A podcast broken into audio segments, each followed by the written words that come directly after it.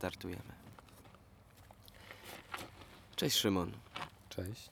Chciałbym z Tobą nagrać krótki wywiad, ponieważ wiem, że od wielu lat też wracasz tu na La Caletę. Jest to dla mnie magiczne miejsce, o czym już mówiłem swoim słuchaczom. E, I chciałbym się zapytać, czemu Ty tutaj wracasz? Czego tutaj w ogóle szukasz? Mhm. Mm, Ja tutaj wielokrotnie wracałem z jednego powodu, tak naprawdę. Mm, Plaża, nadzy ludzie.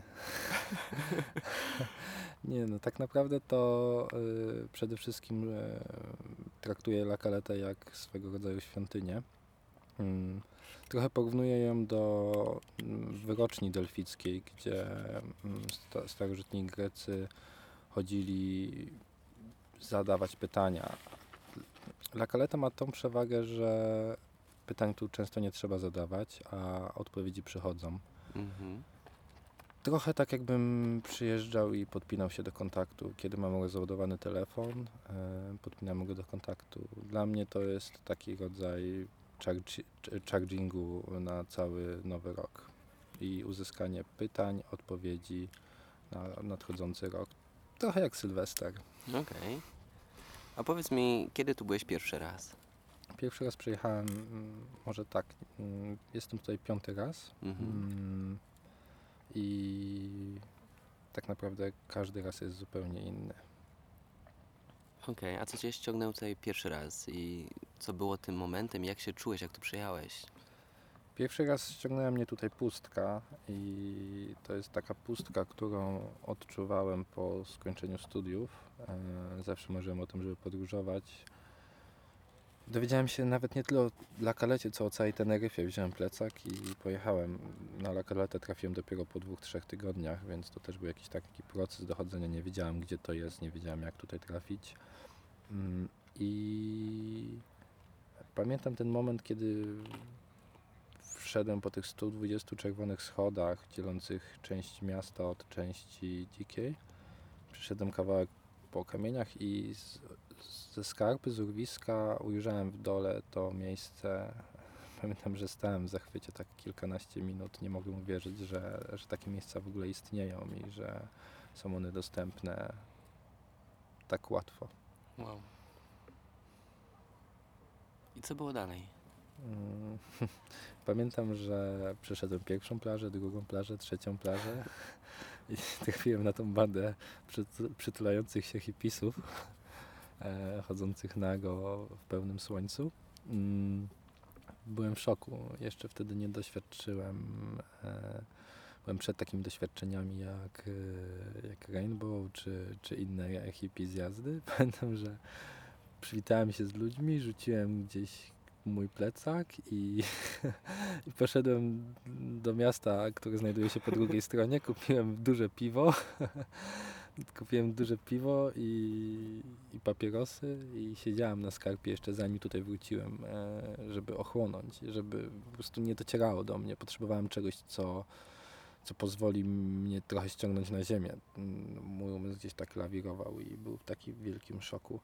Pamiętam, że wróciłem później przed zachodem słońca i, i to był jakiś rodzaj jakiegoś wiru, ekstazy, tak bym to nazwał. I czego to miejsce Cię nauczyło przez te wszystkie lata, kiedy tutaj wracasz? Mm. Chyba to, czego mnie zawsze uczy, może tak, to, czego mnie zawsze uczy, to to, żeby nie mieć oczekiwań od danego okresu czasu, że przyjeżdżam i mimo, że wiem, że nie, nie należy mieć oczekiwań, to zawsze one są i zawsze jestem z nimi konfrontowany i, i dopiero kiedy się ich pozbędę, zapakuję w sakiewkę i wyrzucę za siebie, to wtedy przychodzą te odpowiedzi, przychodzi ten nowy, świeży zachwyt. Te odpowiedzi wydaje mi się, że one przychodzą z, z jakby ta siła tego miejsca w ogóle wynika z, z, z siły czterech żywiołów, bliskości potężnego oceanu, e, siły i bliskości bycia z ziemią, siły ognia i skał wulkanicznych, na których usadowione jest to miejsce i powietrza, wiatru, który cały czas tak naprawdę krąży. Nawet jeśli teoretycznie wydaje się, że jest bezwietrznie, to ten, ten świeży i czysty powiew wiatru wciąż oczyszcza to miejsce. Wow. Powiedz mi proszę, czy to miejsce ma jakieś minusy w takim razie, bo brzmi jak rajskie miejsce, rajska wyspa. Czy odnajdujesz coś, co jednak powoduje, że to miejsce może stać się także piekłem, nie tylko rajem na ziemi? Mm, Nie spotkałem się z minusami w takim głębokim tego słowa znaczeniu. Są takie minusy, które jakby powodują dyskomfort i to jest to, co jest pierwszą barierą do pokonania.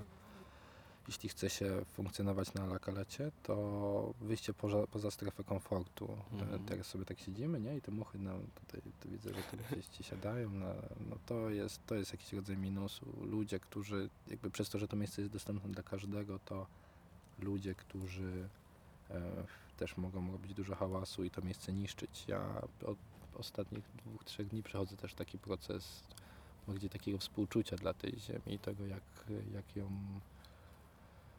jak ją dewastujemy, Mhm. nawet nie, nie, mm, nie, e, nie, nie celowo, ale, ale jednak dewastujemy i mm, to jest jakiś rodzaj minusu, ale wydaje mi się, że, że koniec końców ona sobie i tak z tym poradzi, bo to jest jakiś krótki odcinek czasu, a, a też może jesteśmy do czegoś potrzebni. Mhm. Czy jest coś jeszcze, co uważasz, że zanim ktoś tutaj przyjedzie, warto, żeby wiedział, że musi się z czymś zmierzyć? Z jakiej jeszcze strefy komfortu musi wyjść? Mm, Wydaje mi się, że te strefy jakby dyskomfortu, e, z Mhm. którymi się musi zmierzyć, to te takie materialne, mm, czyli, czyli mm, brak wody słodkiej do mycia, mm, muchy, często hałasujący ludzie. Mm, To są tak naprawdę głębokie pokłady tej, mm, tego dyskomfortu psychologicznego, z którym funkcjonujemy na co dzień i w momencie, kiedy wyczyszczamy tą powierzchniową warstwę e, dyskomfortów, powiedzmy materialnych, świadomych dyskomfortów, to wchodzimy głębiej w podświadome dyskomforty. To są dyskomforty psychologiczne i często sobie uświadamiamy tak naprawdę, kim jesteśmy, co robimy i one są dla każdego indywidualne. E, Dla każdego są indywidualne i dla, dla w każdym roku tak naprawdę funkcjonowania są też inne. Em, Każdy z nas ma inny potencjał, z którym zaczyna to życie i z którym też funkcjonuje później. Więc y, później jest, jest jakby mierzenie się z tym, z tym dyskomfortem psychologicznym. E, I tak naprawdę to, co przynosi, przynoszą te cztery elementy e, woda, ziemia, ogień, powietrze to pokora i akceptacja i przebaczenie sobie samemu. Mhm. No powiedz mi, bo to miejsce wielu mnie nauczyło i pozwoliło mi też poznać cudownych ludzi. Tutaj Ciebie poznałem dzięki właśnie temu miejscu, że byliśmy w tym samym czasie. Powiedz mi, czy miałeś okazję poznać jakichś nietypowych ludzi, których pamiętasz do dnia dzisiejszego, którzy zrobili na Tobie jakieś duże wrażenie? No na pewno ciebie. Dzięki wielkie. Mm. Myślę, że tak. Myślę, że w ogóle moje życie się zmieniło przez to miejsce i Mhm. że to, to, to miejsce i ci ludzie, których tutaj poznałem, było takim punktem zapalnym, swego rodzaju Big Bangiem, wybuchem, eksplozją, nieuświadomioną wtedy i tak naprawdę do tej pory jeszcze nie do końca tego, jak dużo ścieżek, które kontynuuję teraz w życiu, zaczęło się właśnie tutaj, poprzez danie sobie tej wolności, poprzez danie sobie tej swobody i, mm, i, i czasu i przestrzeni, tej potężnej, obszernej przestrzeni, w której się funkcjonuje tutaj. Właśnie przez to, że ją sobie dałem, to, to widzę, jak dużo ścieżek się otwarło, a ludzie, których spotkałem, to na pewno nie będę wymieniał z imienia i nazwiska, bo to Mhm. też nie ma, nie ma większego sensu. Oni mogą się nazywać A, B, C, D. Ale chciałbym usłyszeć taką historię jakichś nietypowych osobowościach. Czy Mm. kogoś tutaj takiego nietypowego, którego normalnie w podróży, czy na przykład w mieście nie można spotkać? Mhm, mm. Wydaje mi się, że z obecnej chwili patrząc na, na ludzi i, i czując, to wydaje mi się, że tak naprawdę każdy jest tutaj nietypowy. Tylko od nas zależy, ile przestrzeni damy tej osobie na Mhm. zaistnienie. Tak jak powiedziałem, ta, ta, ta, ta bezkresna przestrzeń i wolność, która tutaj jest, powoduje, że każdy w jakimś stopniu uwalnia swój indywidualny potencjał, jest zupełnie niezwykły i fascynujący, a tylko od nas samych zależy, na ile tej osobie otworzymy drzwi. Nie mam konkretnej historii, nie mam. Okej. Nie mam. Niknę po prostu, to jest y, tak, w momencie, kiedy zadajesz mi to pytanie, czuję się jakbym zanurzył rękę w takim mm, e, worku z, z fasolą albo z jakimś grochem. Nie wiem, czy kojarzycie to uczucie, ono jest tak przyjemne i tak otaczające i tego grochu jest tak dużo i tak, jakiś taki rodzaj masażu, taki, takiego mrowienia i to, co myślę teraz na, w odpowiedzi na to pytanie, to jest ten rodzaj takiego mrowienia i zatapiania się w bardziej doznaniu niż konkretnej historii. No powiedz mi, z czego wynika to, że ludzie tutaj wracają? Że to nie jest jednorazowa przygoda, że tutaj po prostu przybyliśmy, zobaczyliśmy, doświadczyliśmy i chcemy szukać nowych. To, co widzę po sobie, jak tutaj przyjechałem, to utknąłem, można powiedzieć. Tak pozytywnie, to, to miejsce mnie po prostu dało mi wszystko, co potrzebuję i nie czułem, żeby gdziekolwiek wychodzić poza tą wyspę. Tak naprawdę jest to tak, że mój czwarty lub piąty raz na tej wyspie, a tej wyspy w ogóle nie znam. Zostałem tutaj. Co uważasz powoduje, że ludzie przyjeżdżając tu już nigdzie dalej nie jadą? Nie jadą na inne wyspy, tylko zostają i wracają. Mm. Ciężko powiedzieć. Y, Niektórzy mówią, że jest to obsydian Mhm. i rodzaj minerału, kamienia. Nie jestem geologiem, nie chcę się tutaj, je- jeśli się mylę, to mnie poprawcie, ale jest to, jest to kamień, który ma w sobie taką siłę, która bardzo przyciąga i zatrzymuje ludzi. Są tutaj ludzie, którzy przyjeżdżają na tydzień, a zostają kilka miesięcy. Są ludzie, którzy przyjeżdżają na miesiąc, a zostają kilka lat. Mm.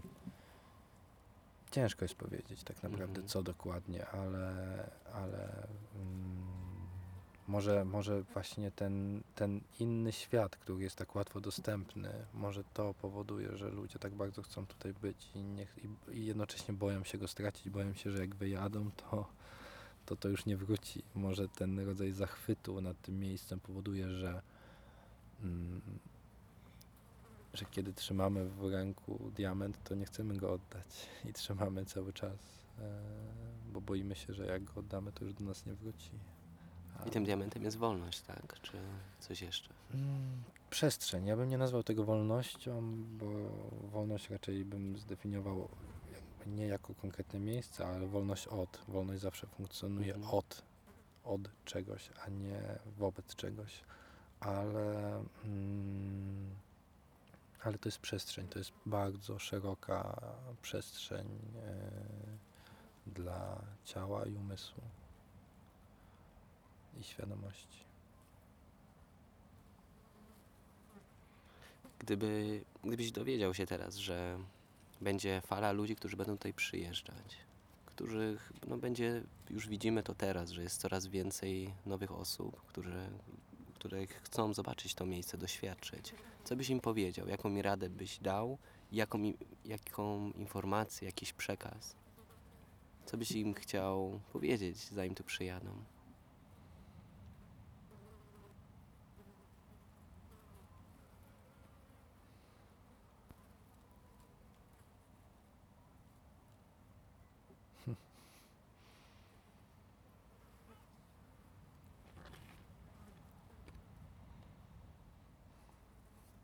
Weźcie ze sobą jak najmniej rzeczy. Zostawcie wszystko tam. Okej. Bardzo Ci dziękuję, Szymon, za ten wywiad. Dziękuję Ci za to, że się podzieliłeś swoimi doświadczeniami. I mam nadzieję, że jeszcze się usłyszymy. Też Ci dziękuję, Danielu, i do zobaczenia. Dzięki, do zobaczenia.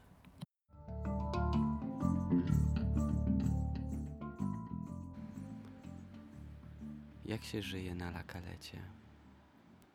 Jest już wieczór tego samego dnia, kiedy był ostatni podcast. Chciałbym Ci tym razem nagrać o tym, jak się tutaj żyje, jak sobie ludzie radzą, co budują, gdzie mają toaletę, z czego żyją, co jedzą. Zacznijmy od początku.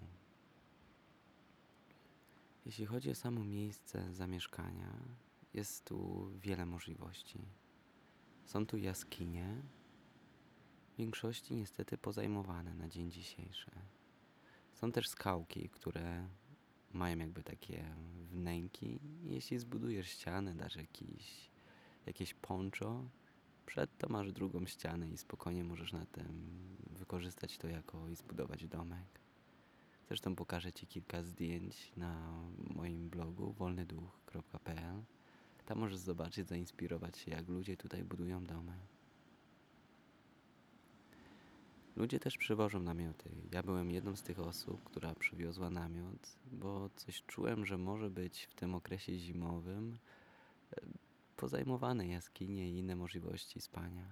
Jednak spokojnie, jeśli przywieziesz tylko poncho, bez problemu znajdziesz miejsce, aby zbudować sobie konstrukcję. Niektórzy wykorzystują do tego długie kije, które można jeszcze znaleźć. Nie jest to super proste, ale są.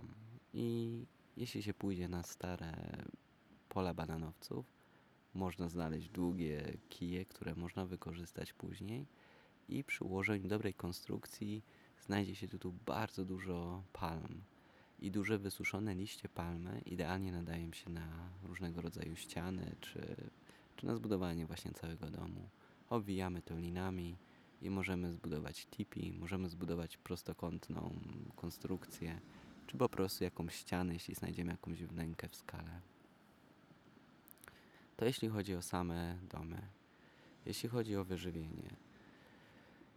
Na Teneryfie jest dużo plantacji bananów i jeśli pójdzie się, ładnie się uśmiechnie, to jest szansa, że się otrzyma bardzo dużą ilość bananów, bo często muszą wyrzucać banany.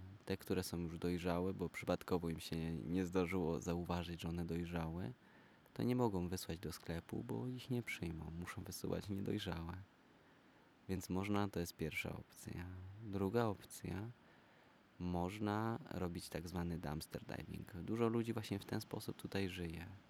Dumpster diving jest, niektórzy to nazywają polowaniem, jest to wyciąganie jedzenia ze śmietnika. Jest tutaj na przykład umowa z Lidlem, że o godzinie pierwszej w nocy są otwierane bramy ze śmietników i ludzie mają tam 10 minut, zanim przyjedzie śmieciarka, wziąć to, co jest dla nich e, tam przydatne. A zazwyczaj jest to naprawdę świetne, dobre jedzenie. To często jest to aż żal wyrzucać, czy żal kupować, skoro wiemy, że możemy mieć za darmo przepyszne jedzenie. Często piekarnie wyrzucają masę jedzenia, które wieczorem było zrobione, upieczone, świeżutkie, cieplutkie, pyszne, ale na rano już byłoby, na rano byłoby już niedobre. Z tego powodu muszą to wyrzucić i nie jest to wyrzucane z jakimiś polewane jakimiś toksycznymi rzeczami, ale po prostu jest to w osobnym worku i można spokojnie jeść. Czy rzeczy, które data ważności się skończyła. Jednak często data ważności jest to najlepiej spożyć do. Nie znaczy to, że to się data ważności skończyła, jednak w sklepie już nie mogą tego sprzedać i muszą to wyrzucić. Więc czasami znajdziesz całe paczki żelków, czekolad, jogurtów, serków, dobre mięso. No i to, co mnie najczęściej interesuje, czyli owoce. Dojrzałe, pyszne owoce. Jeśli już awokado dojrzeje, to nie mogą już tego sprzedać, tylko muszą wyrzucić, więc te najlepsze rzeczy można po prostu tam dostać. Niektórzy ludzie się od tego uzależniają. Dzieje się tak z dwóch powodów. Po pierwsze, znajdują dobre, dobre jedzenie. Inaczej, uzależniają się, ponieważ to jest jak Mikołaj każdego dnia. Ponieważ nie chodzą już teraz po śmietnikach z jedzeniem, ale także na przykład po śmietnikach z hoteli gdzie wyrzucane są alkohole, bo jak ktoś wyjeżdża samolotem, to nie może wziąć tych trunków, które, które zakupił. Nowe buty, koszulki. Była tu osoba, która prawie codziennie znajdowała nowe buty, które firmowe, czy to Adidasy, czy to nawet Diesel, czy jakieś inne firmowe marki. Podobnie z ubraniami. Jak jest za ciężko, bo zakupili nowe, to muszą po prostu to wyrzucić. Więc znajdują przeróżne rzeczy, jakieś chińskie zabawki inne pierdoły. Ale jednak za każdym razem jest to ten moment zaskoczenia, jak otwarcie prezentu. Wow! Budzi się nasz stary instynkt polowania, poszukiwaczy i, i łatwo się od tego uzależnić. Pamiętam, że jak byłem dwa lata temu tutaj, to był taki Brytyjczyk, który, który zmienił jedną pracę właśnie na to. To znaczy chodził wcześniej od 8 do tam 16 do pracy. Później zamieszkał tu na Teneryfie i, i podobnie jak wtedy złapał się dokładnie w to samo. Wychodził rano, aby pochodzić po śmietnikach i wracał z złowem. No nie wygląda to aż tak pięknie. Niestety ludzie czasami się z tym gubią. Drugi duży minus, który się wydarza podczas dumpster divingu, jest to, że niektórzy zaczynają jeść niezdrowo. Bo no, jeśli znajdziesz przepyszne paczki słodyczy, które są w ilościach kilogramowych masowo, no to głupio to dalej wyrzucić. Oczywiście rozdajesz, ale dużo też zostaje. Czy dużo białego pieczywa, setka, może nie setka, ale dziesiątka krosantów, innych smakołyków i jesz. Skoro tyle tego masz. Więc to jest jedna opcja. Kiedy ja podróżowałem bez pieniędzy, jedną z metod, którą używałem, to nawet nie sam dumpster diving, ale gdy podejdzie się do warzywniaka, bo zazwyczaj wtedy, wtedy w tamtym okresie jadłem surowe jedzenie głównie, podszedłem do warzywniaka i porozmawiałem uczciwie ze sprzedawcą, powiedziałem jak wygląda sytuacja, jak podróżuję, kim jestem. I po prostu pod sam koniec powiedział, to wiesz co, to przyjdź, ja tam dostawię ci to, co miałem wyrzucić. Więc nawet nie musiałem ze śmietnika wyrzucać, tylko zostawiał mi w osobnym kartonie przygotowane jedzenie i to mi spokojnie starczało na, na dłuższy czas. Jak nie, to szedłem do innego albo towarzyszyłem innym przy dumpster divingu. Czasami też wystarczy kogoś poprosić na ulicy, czy, czy ci pomoże. Czy może ty możesz mu w czymś pomóc, podnieść jakieś bagaże, umyć okna za, za coś do jedzenia albo za kilka euro na, na jedzenie, jeśli powiesz też jak sytuacja wygląda. Więc jed- najczęstszą sytuacją, jak tu ludzie żyją, to jest dumpster diving. To jest chyba w 90%. Inną sposobnością tutaj na jedzenie są tak zwane food circle, czyli ludzie, którzy zrobili już dumpster diving, mają tyle jedzenia i decydują się też na to, żeby się nim dzielić i na przykład gotują i wspólnie zapraszają ludzi do tego, żebyśmy wspólnie zjedli posiłek. Zawsze gdzieś można znaleźć, czyli też tak powiem pochodzić po sąsiadach, ale są też takie oficjalne food circle, tutaj na przykład na pierwszym baranko. Codziennie wieczorem wiadomo, Czesi tam gotują i zapraszają wszystkich, kto tylko chce. Jak jest mało jedzenia, to jest tylko jedna porcja. Jak jest więcej, to jest y, więcej porcji. Mm, Więc to na temat samego jedzenia. Kolejna rzecz, która może być interesująca, to jak wygląda życie codzienne, jeśli chodzi o higienę intymną. Toalety są różnie, zależy od świadomości chyba osoby, która tutaj jest. Niektórzy po prostu załatwiają się byle gdzie, nawet na środku drogi, ścieżki, co jest no już straszne. Ja się niestety tutaj z tym spotkałem jeszcze dzisiaj, jak szedłem do namiotu. Ktoś na mojej ścieżce dosłownie zrobił na samym środku kubkę, więc no. No cóż, coś mogę powiedzieć. Ręce opadają, ale rozumiem. No cóż, jest to natura, jest to park. Myślałem może, że nie niezbyt uczęszczana ścieżka, bo niezbyt dużo tutaj osób idzie na szczyt, kiedy, gdzie ja mieszkam teraz. Więc zdarza się i tak.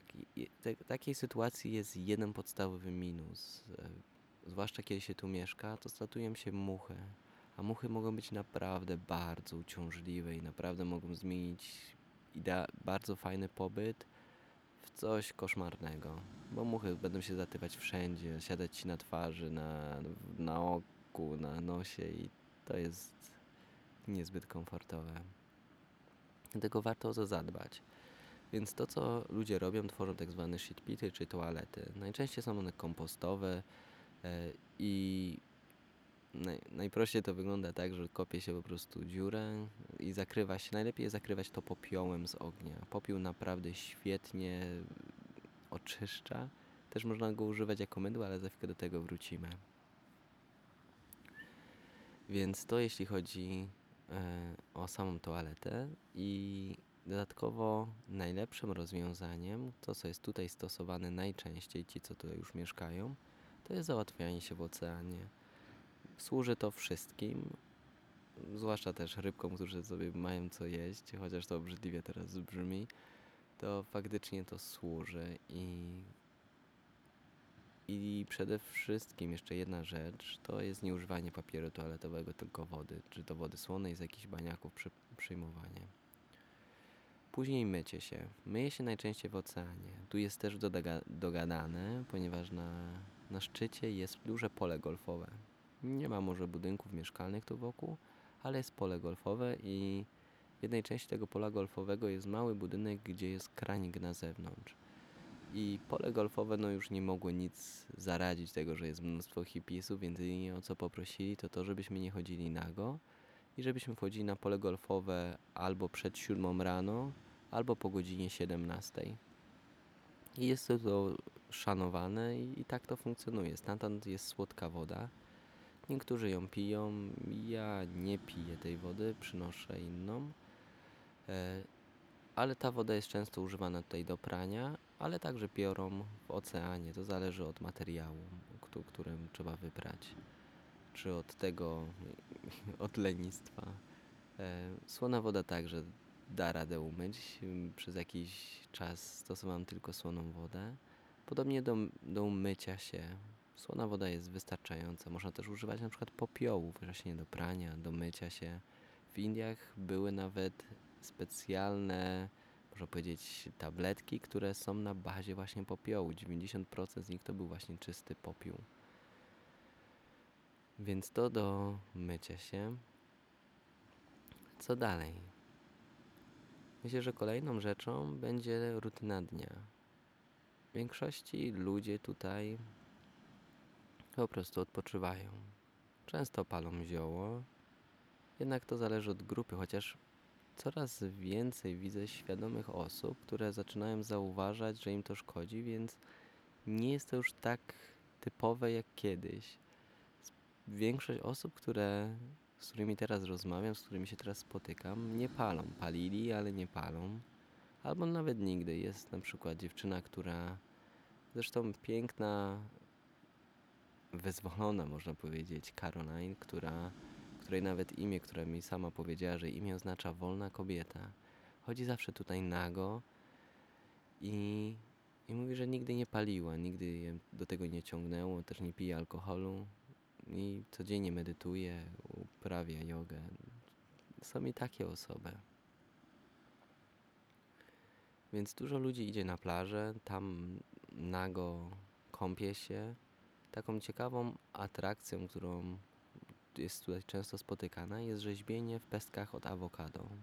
Pestka awokado, jak się wysuszy, jest naprawdę świetnym materiałem do tego, żeby coś w niej wyrzeźbić. Więc dużo osób się tym zajmuje, czy maluje jakieś obrazki, czy gra na instrumentach, na bębnach, na gitarze. Wspólnie gotują, idą zdobyć jedzenie. Wszystko jest tutaj zwolnione, nie ma planów. Ciężko jest tutaj coś planować, ponieważ może coś wyskoczyć i nie ma potrzeby tu planować. Jedynie jeśli chcemy wieczorem zrobić ognisko, wtedy no, warto gdzieś tam wdrożyć to, żeby iść po drewno. Drewno, tak jak wspominałem w jednym podcaście, jest no, kawałek drogi. Może przesadziłem z tą godziną, czy, czy tam jaki czas powiedziałem, można to szybciej zrobić. Też tak mówię, tu jest w, tak, tak zwany slow life na bardzo dużym poziomie. Hmm. Ludzi spotyka się różnych. Tak, jedni jest, są typowymi Caroline, czyli wyzwolonymi, czystymi ludźmi, którzy czystymi. Czystymi mam na myśli toxic free na takiej zasadzie, nie że, że są lepsi czy gorsi. Po prostu w danym etapie nie zażywają żadnych środków oburzających. Są też ludzie, którzy, którzy są mocno pogubieni. Ale to jest miejsce, na którym warto sobie na to pozwolić. Słońce, ocean, ziemia, ogniska. Wszystkie żywioły, które naprawdę pomagają. I atmosfera. Bezpieczna, chociaż zdarzyły się jakieś kradzieże. Na szczęście mi nigdy nic złego się tutaj nie wydarzyło. Są czasami ludzie, którzy mogą być szaleni. Ale nie znam żadnej historii, żeby komuś się tu zdarzyła krzywda.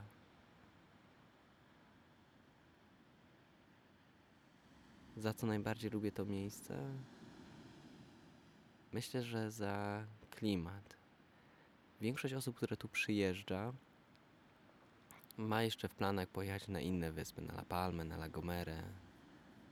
Ale jak spędzą tutaj 2-3 dni, już się nie potrafią ruszyć. Jestem jedną z takich osób, ale bardzo często jak się będzie rozmawiać tutaj z ludźmi, usłyszy, no, usłyszy się historię, że planowali jeszcze gdzieś jechać, ale no już po prostu jest im tak dobrze, że zostali. I tak jest. Wszystkie plany tu znikają, bo bo tu jest po prostu dobrze, jest tutaj wystarczająco wszystko, co potrzebujemy. I to miejsce pozwala się wyluzować. Byłem tutaj jedną z pierwszych osób, które w ogóle tutaj przyjechały. Było to już 5 lat temu, jak dobrze pamiętam. I znalazłem to miejsce przypadkowo przez przypadkowo. Jedna osoba mi powiedziała o tym, o tym miejscu. Później okazało się, że było, zostało tu zrobione pierwsze Rainbow Gathering. O Rainbow Gathering możesz przeczytać na moim blogu. Tam jakie trzy miejsca, które mogą zmienić Twoje życie. I Rainbow Gathering było tutaj koło, w momencie kulminacyjnym, czyli podczas pełni, było tutaj koło 120, nawet do 150 osób. I wtedy to miejsce było jeszcze zupełnie dzikie. Mówimy tutaj o tym trzecim baranku, w którym się mieszczę, ponieważ, tak mówiłem, te baranka chyba może nie do końca moja geografia i znajomość, nie wiem jak to nazwać, geologii, jest za dobra, więc możliwe, że baranko to jest tylko to, że były duże fale i może to stworzyły. Dla mnie to wygląda jak stare, jak kiedyś rzeka spłynęła i, i stworzyła takie rowy. Więc pierwsze baranko istniało już długo, dużo dłużej i ludzie tam mieszkali już od 10-15 lat. Na tym baranku, jak tutaj przyjechałem, to na pierwszej plaży były dosłownie dwa domki hipisowskie, takie tipi zrobione właśnie z suchych palm. I tyle, nie było ścieżek. Za każdym razem jak się chodziło, po prostu trzeba było nadepnąć, znaczy trzeba było. Ukuło się kaktusami, których było, których jest tutaj mnóstwo, no ale teraz są ścieżki, więc tego nie ma. Jedna z moich partnerek mówiła mi, że Daniel, ciesz się za każdym razem jak nadepniesz na kaktusa, bo masz darmową akupunkturę. No można było i na to tak na to spojrzeć i faktycznie nie było wyjścia. Trzeba było znaleźć pozytywy tego. Nie było to nigdy jakoś straszne, no ale bolesne było. Więc to miejsce było w tym w tamtym czasie bardzo dzikie. I z czasem zaczęli przyjeżdżać ludzie. Jeśli przyjedzie na jedno miejsce ponad 100 osób, to informacja rozejdzie się bardzo szybko, że istnieje fajna miejscówka, gdzie spokojnie można żyć bez pieniędzy, z oceanem, z, cały czas ze słońcem. To jest kolejna rzecz, która jest tutaj cudowna, to to, że tu jest zawsze ciepło. Rzadko tu pada. No teraz to jest duży minus, ponieważ nie padało tutaj od ponad pół roku, więc jest strasznie sucho. Tak nie było sucho nigdy, kiedy wcześniej byłem. I przez to, że coraz więcej osób tym wie, to miejsce zaczyna zmieniać się, zmienia się klimat. Przychodzi tutaj też czasami policja, tak zwana Guardia Civil hiszpańska i przychodzą tutaj raz do roku, żeby trochę wyrzedzić to miejsce. To co robią, podpalają różnego rodzaju domki, a tych, co są z namiotami, to straszą dużymi mandatami, żeby opuścili to miejsce. Myślę, że słusznie, bo gdyby tego nie robili, to myślę, że tu by powstało miasteczko. Tak było przez pewien okres, że było niesamowicie dużo ciekawych konstrukcji tutaj. No i to wszystko zostało po prostu popodpalane, bez, bez żadnego zająknięcia, po prostu podłożyli ogień. Więc to robi Gwardia Cywili, trzeba być tego świadomym. Jednak nie grożą ci żadne konsekwencje prawne tutaj, czy, czy właśnie mandaty. Myślę, że no przynajmniej nie słyszałem. Hmm. Co jeszcze o tym miejscu? A, zacząłem mówić o ilości osób, więc jeśli zdecydujesz się tu kiedyś przyjechać, bo słuchałeś tego podcastu, bądź proszę świadomy, świadoma, świadomy podróżnikiem, czy może nawet nie podróżnikiem, ale obywatelem tego miejsca, bo jest to cudowne miejsce chciałbym móc tutaj też wracać. Dlatego zadbaj proszę o toaletę, bądź otwarty na znajomości, inspiruj innych, medytuj, uprawiaj jogę. Przyjechała tutaj, jest jeszcze jedno tam dalej, jeszcze baranku, takie dosyć suche. I nazwali je teraz polskie baranko, ponieważ przyjechało tam koło 12 lub więcej Polaków. I niestety jest tylko kojarzone z narkotykami i z alkoholem ci ludzie, w większości nastolatkowie, no niestety, cóż mogę powiedzieć, przyjechali tylko po to, żeby się narąbać i nie wykorzystują w żaden sposób potencjału tego miejsca. Mało tego, robią bardzo złą reputację Polakom. I przez to, że teraz jest też tak dużo Polaków, może to przez tanie bilety, nie wiem. No, Polacy są coraz mniej tutaj mile widziani. Na szczęście jest też wielu Polaków, którzy są cudowni. I właśnie oni, wydaje mi się, są silniejsi niż ci, co psują reputację, więc na całe szczęście jest na razie równowaga. I proszę, bądź tym, który będzie pomagać. Chociaż wierzę, że jeśli słuchasz tych podcastów, to, to nie muszę ci o tym mówić. Myślę, jestem nawet tego stuprocentowo pewny i dziękuję Ci. Więc taką osobę chciałbym, żeby tutaj przyjechała. Jeśli będziesz mieć okazję, przyjedź. Lecz dziel się tym miejscem tylko z ludźmi, którym ufasz. I zadbaj o to miejsce. Pomóż mi także. Gdy widzisz śmieci, zbierz je. Gdy masz możliwość, inspiruj innych. I pozwalaj sobie też tutaj na zagubienie. Jeśli masz ochotę zapalić, zapal. Nie krępuj się. Ale kochaj. Kochaj, bo to na jakiś okres może być Twoim domem. I to, co też mnie to miejsce mnie nauczyło, to myślenia bardziej globalnie. Kiedyś swój dom było to cztery ściany budynek i wiadomo, nie będziesz rzucać śmieci na, na środku pokoju, czy robić z nich śmietnik. I tam było kilka metrów kwadratowych. Tutaj jest olbrzymia przestrzeń i super mieć to uczucie, że to jest twój dom. I nie tylko ten skrawek, gdzie zbudujesz sobie domek czy namiot, postawisz, ale całe to otoczenie jest twoim domem.